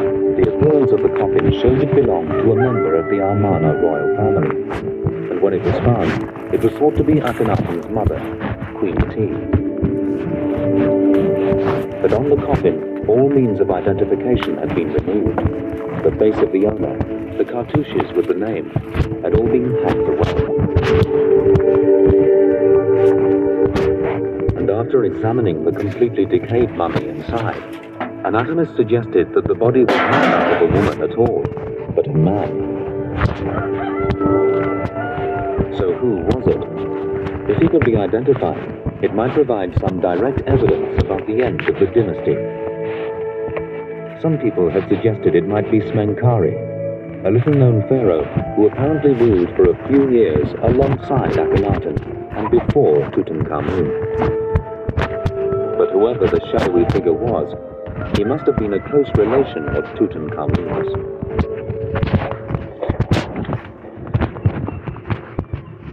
Jim Harris had found that the skull from the body in KV-55 was almost identical to Tutankhamun's skull.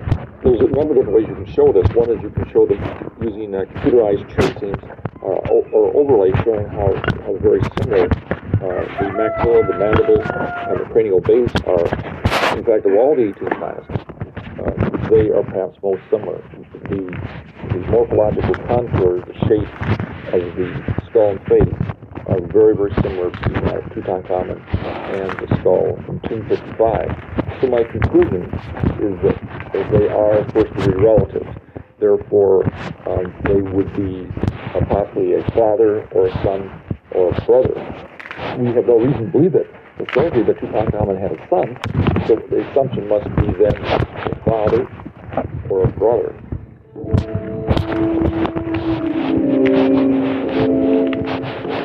So was the mystery pharaoh Smenkare an older brother of Tutankhamun? Many people doubt Smenkare existed, or that Tutankhamun had an older brother.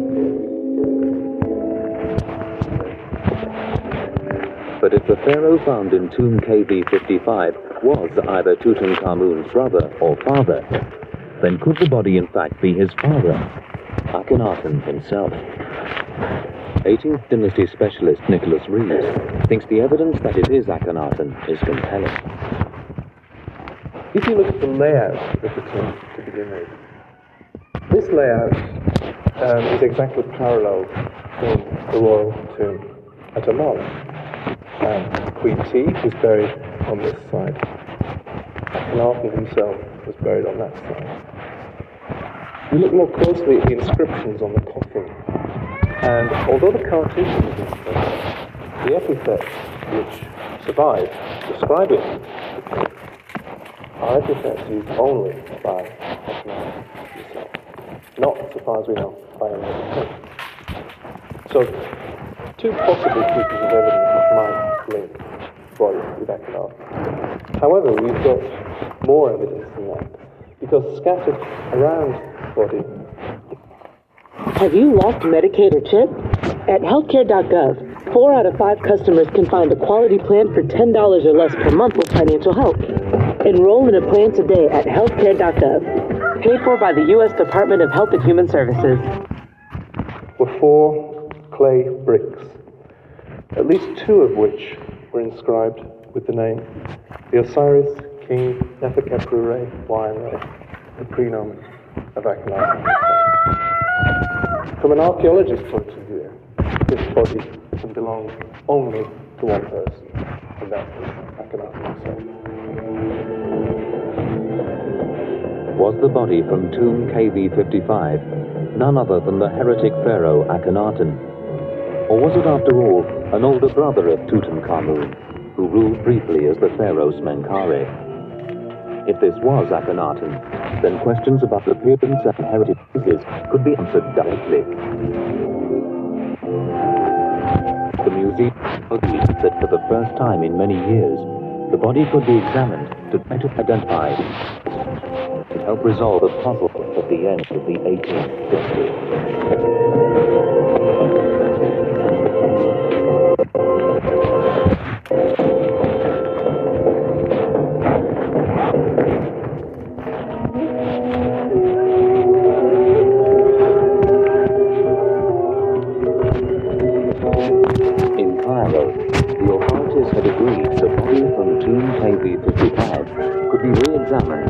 Attempt to determine who it was, and perhaps identify a disease which may have brought the 18th dynasty to an end.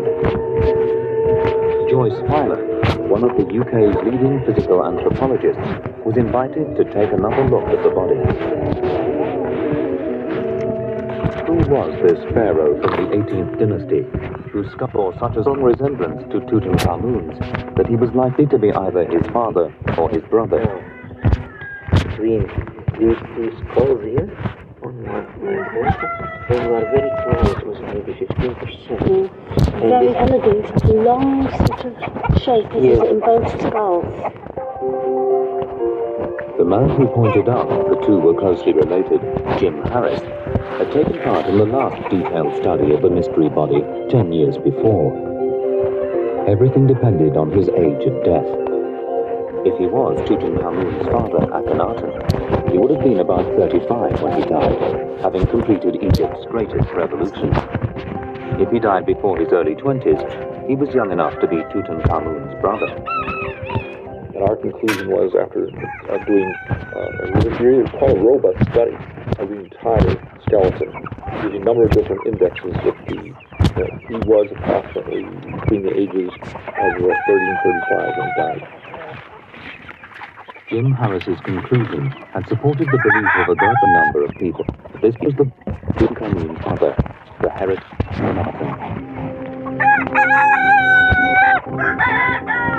Still, the sense of forensic pathology has moved on. Joyce Filer's main task was now to redetermine that all-important age of death. If Jim Harris's group were right, and this was a man in his 30s, then the evidence that it was Akhenaten would be overwhelming. But first she wanted to check it really was a man, and if there were any of the telltale signs of Marfan or some other disease. As you can see, it's quite a small area. This is a very male angle. It's clearly male. Would you agree? I agree with this. A male. There is no sign of um, disease as such. And it's quite clear that this skull is actually normal. Normal, yes. normal. Joyce Filer is an acknowledged expert in bodies from different parts of North Africa. And once she concluded this was a man, and that he appeared completely normal, she very soon had doubts about the age. Um, this is only fairly recently erupted. If this had been erupted for quite a few years, you would expect an awful lot of hair on that tooth, uh, a medium amount on that tooth, and very little on that. But there's absolutely nowhere, and it is pointing to a younger person. I would say even early 20s at the moment. But as you know, Nasri, we have to look at the whole skeleton, at all the different biological features. So, shall we look at criminal aging? Um, now, it's interesting that we can see here, um, on the end of the bone, can you see this line here? That's where your thumb is, absolutely. Again, this is a suggestion of the end of the bone fusing on to the, to the main shaft of the bone. Again, I'm, I'm veering towards um, between 20 and 25. Possibly, certainly by the teeth, I would even go sort of younger than that. As people age, some of their cartilage hardens and fuses to the bone. The external and internal signs of this fusion are critical to determining the age of death. And it does tend to confirm what I suspected before. On the outside of the um, pelvis here, there was a suggestion on the external or outside part of the bone that the bone was just fusing. And the x-ray shows quite clearly on the internal structure here, you can actually see a slight line. Um, and it seems to match with the fusion that we have on the long bones. Mm-hmm. They fuse between something between 18 and 25. Mm. So this is fused, but it hasn't quite obliterated. You can see internally. Mm. So again, I think it points to somebody mm-hmm. perhaps no more than mid 20s, in my opinion. Joyce Filer's unambiguous conclusion that this was a young man meant that it couldn't be Akhenaten. Combined with the other evidence, it suggested that Tutankhamun did, after all, have an older brother, and that ruling alongside his father Akhenaten, he was briefly the pharaoh Smenkhare.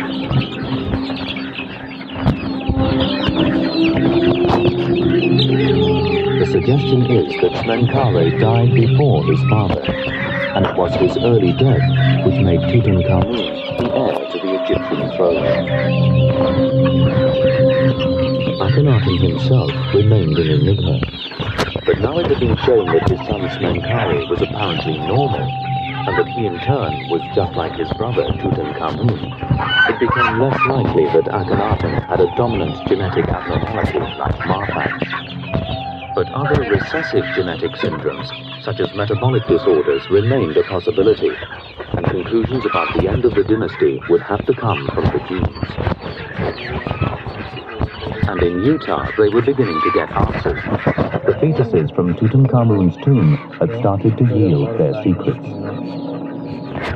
So far, there were only glimpses of DNA from the small fetus, but the older one had yielded a whole sequence, not yet nucleic DNA, which might identify the father, but mitochondrial DNA, passed down through the maternal line. The DNA that we have from the fetus should be the DNA sequence of Ankhesenpaaten, who is the mother of the fetus, if in fact this is the, the child of Tutankhamun and Ankhesenpaaten. That DNA sequence would have derived then from Nefertiti.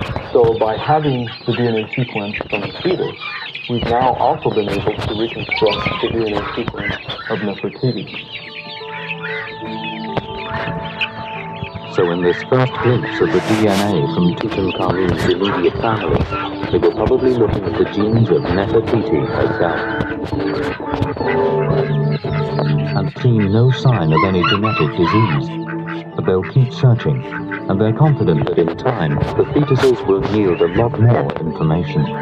We're not finished. With enough tweaking of the reagents, enough working with the samples, I'm confident that the uh, answers are still there for us. I don't, I don't think we have to say we didn't get them, give up. I think we have to say we have some answers, and the chances are pretty good we're going to get more. As the results came in from the dynasty as a whole, they revealed a series of definite answers about relationships in the family, about their inbreeding, and about the likelihood of disease.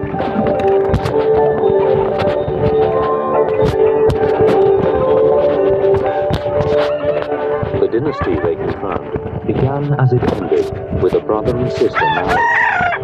But as the team worked their way through the royal family, they were able to chart a family tree, and it became clear that this was not a pattern that continued throughout. Probably some of the biggest information that we have from the DNA analysis is the confirmation of a brother-sister marriage beginning of the dynasty, and then a break between the genetic information at the beginning of the dynasty and the middle of the dynasty, there around Amenhotep I and Thutmosis I, which may imply a different set of genetics, possibly a different family.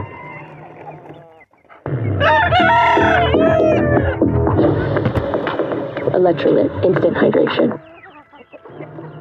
Scott's first conclusion was that far from being inbred throughout, the 18th dynasty was in fact two different families, and it emerged from minute changes in the DNA.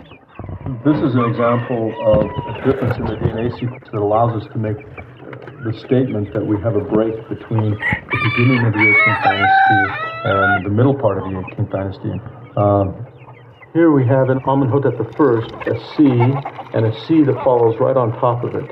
Now, as we look at Thutmosis I, over here, we'll see a C, and there's there's nothing on top of it.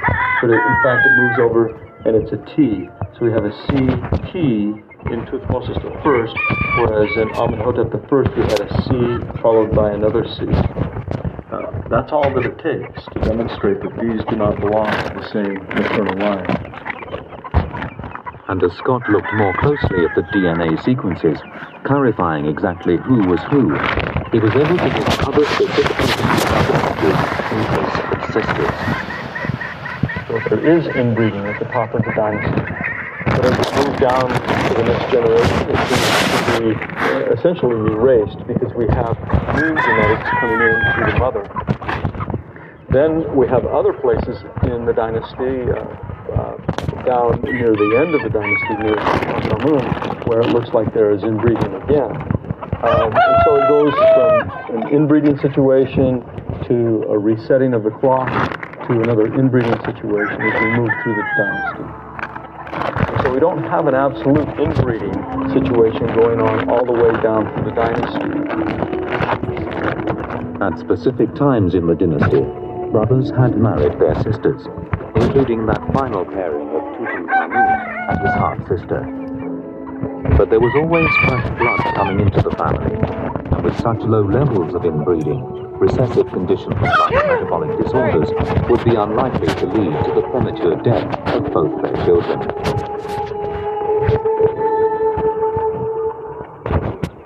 With the first results now coming in, Rosalind Iskander had followed the samples from the royal mummies and come to Utah to see and hear for himself about conclusions which are providing a completely novel view of the 18th dynasty. Tao II is often considered to be the end of the 17th dynasty, the first, the beginning of the 18th dynasty.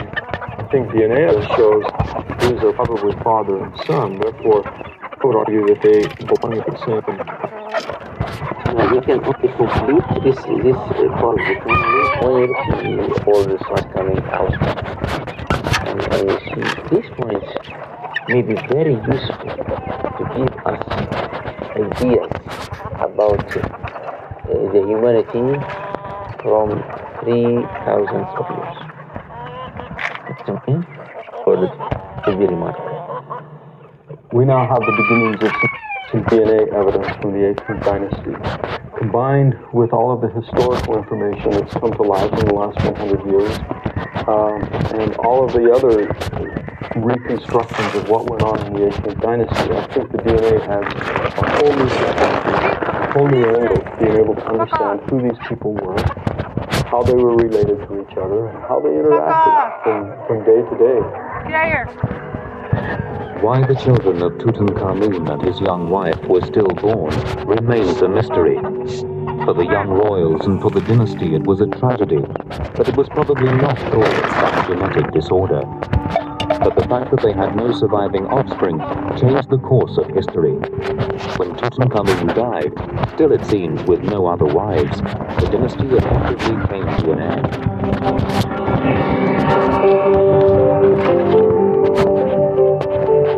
The children of Tutankhamun lived, the common soldier Ramses I, the triumphalist military dynasties he founded, might never.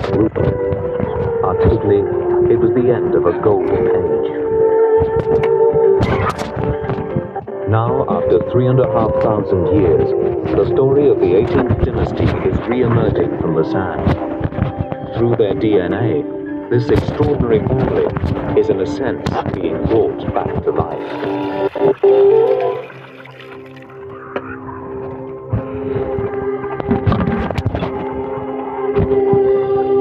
The pyramids at Giza were until the 20th century the largest structures in the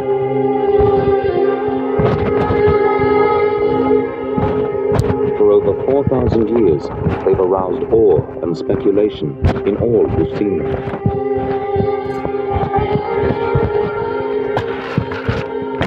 How were they built? And who built them? There have been many extraordinary theories.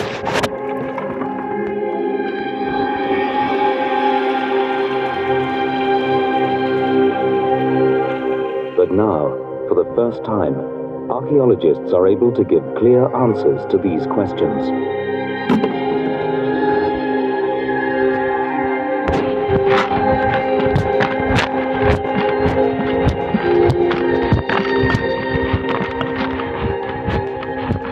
Discoveries made in the shadow of the pyramids are overturning many long held beliefs and rewriting the history of ancient Egypt.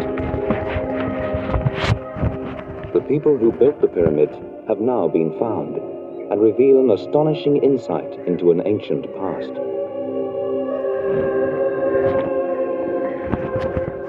What we've been doing so far is opening small windows onto this ancient reality. It's this information that brings the people back to life, that allows us to reconstruct their life. This is reconstructing history. When we write about this in the history book and the book, will be the most important in this book.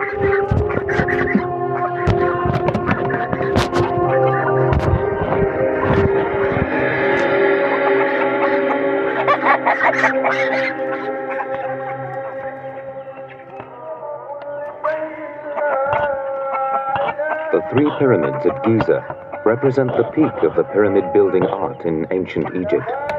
All were constructed in the middle of the third millennium BC, over the lifetimes of just three kings. Khufu's pyramid, the Great Pyramid, is the largest and was the first to be built. The other two were built by his son, Khafre, and his son, Menkaure. Although it's still vast, Menkaure's pyramid is the smallest. But it was to be the last pyramid built on the Giza Plateau. Such an awesome feat would never be attempted again.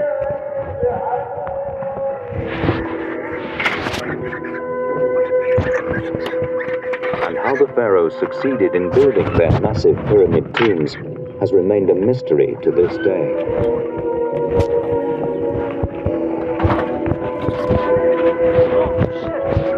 Most of what we know about ancient Egypt is based on what has been found in the tombs and temples of the pharaohs and the nobles who served under them.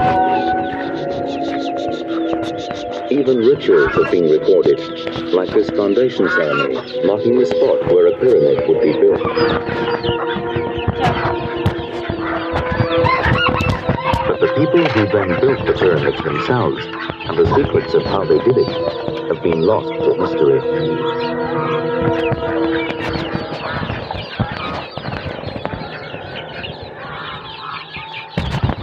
Until recently, all excavations have produced no sign of who these people were. And as a result, our most enduring beliefs about the pyramid builders come from ancient hearsay.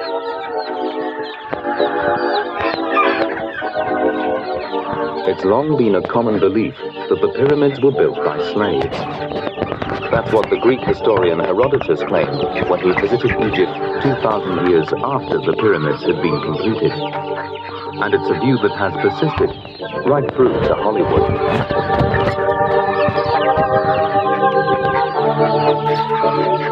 But that belief was to be shattered by a series of extraordinary discoveries which began 10 years ago.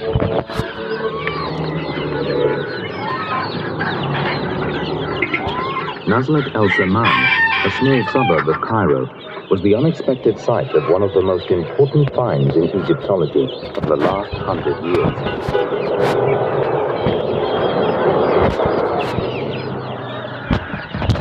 In 1990, a mechanical digger being used in construction work on the edge of the town hit a large block buried in the sand. The construction stopped, and archaeologists moved in.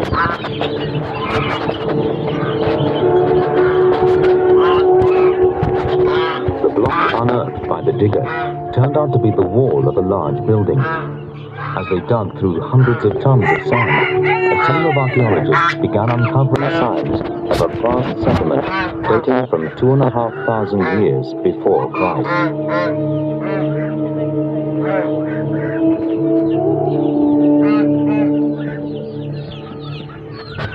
Stretched for half a square mile, but there were signs of it extending much, much further.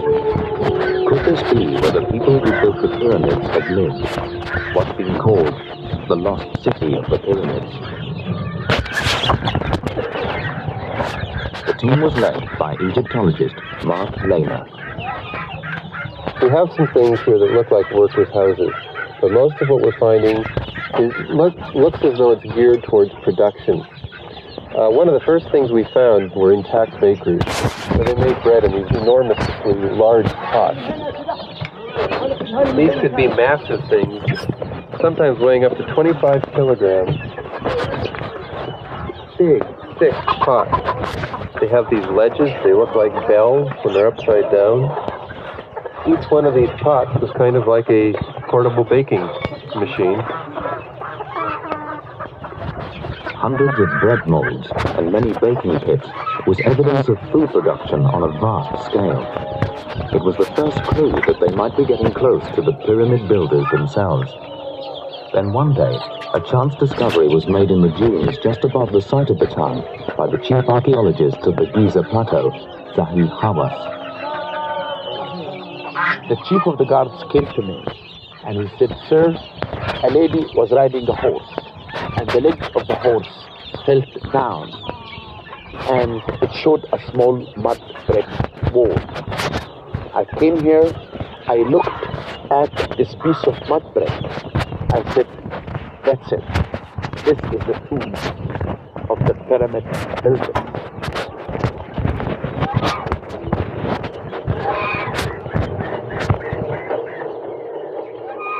Archaeologists have so far discovered over 600 tombs positioned on two levels. At the lower level, there are a large number of simple tombs, and raised above them, a collection of more ornate and better built tombs. There were no mummies inside, just bones buried with simple items, tools and pots. Almost every day we discover a tomb, or a statue, or a skeleton, or a piece of pottery. When we excavate here, we were very lucky because thieves in antiquity were not interested in this cemetery because there is no gold. And that's why they left every tomb is intact. The watch in Moscow always kept the mule. Wheatley, so good, I drink it neatly.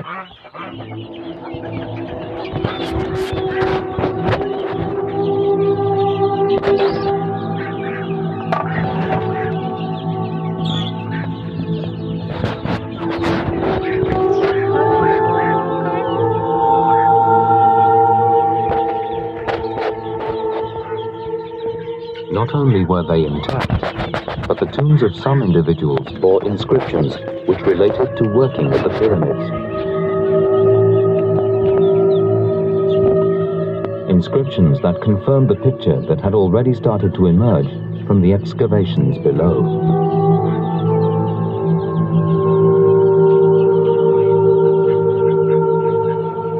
They believe that this man was in charge of the bakery that Mark Lehner found uh, down here. And if you look here, you have a very unique scenes. These people are making beer. And now some scenes here baking bread. There could be no doubt as to who these people were. These were indeed the tombs of the pyramid builders, overseers, workers. As well tombs of people who ran the food facilities, there were tombs that seemed to belong to people in much more important positions. Inscriptions showed that they organized different parts of the pyramid construction, or were chief workmen. We have a title, of some will say, that this was the overseer of the west side of the pyramid. Titles such as sculptors, artists, uh, inspector of building tombs, director of building tombs, all of this confirm that those were the workmen and the overseer who built the pyramid. Taken together, the details emerging from the tombs and the evidence of food production began to suggest a larger picture.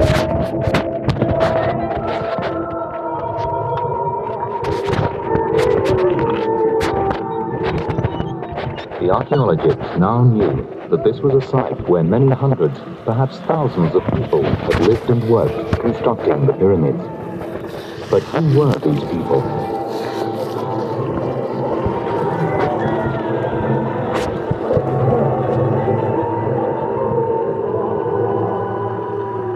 Then came the first evidence which threw into doubt the generally accepted theory that they were slaves.